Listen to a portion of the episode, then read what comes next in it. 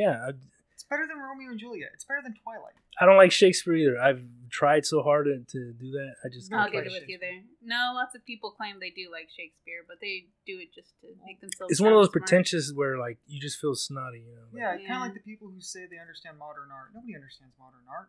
Yeah, they're sitting there looking at Picasso like that's not modern, man. That's like early 1900s or something. Actually, 70s, 1970s. 97. Well, that's when he died, I think, right? But I don't know. It's more like um, same with like people that drive BMWs and stuff like that. Bunch of bunch of douchebag nobodies. Mm-hmm. Hey, so when you moved to Fresno, right?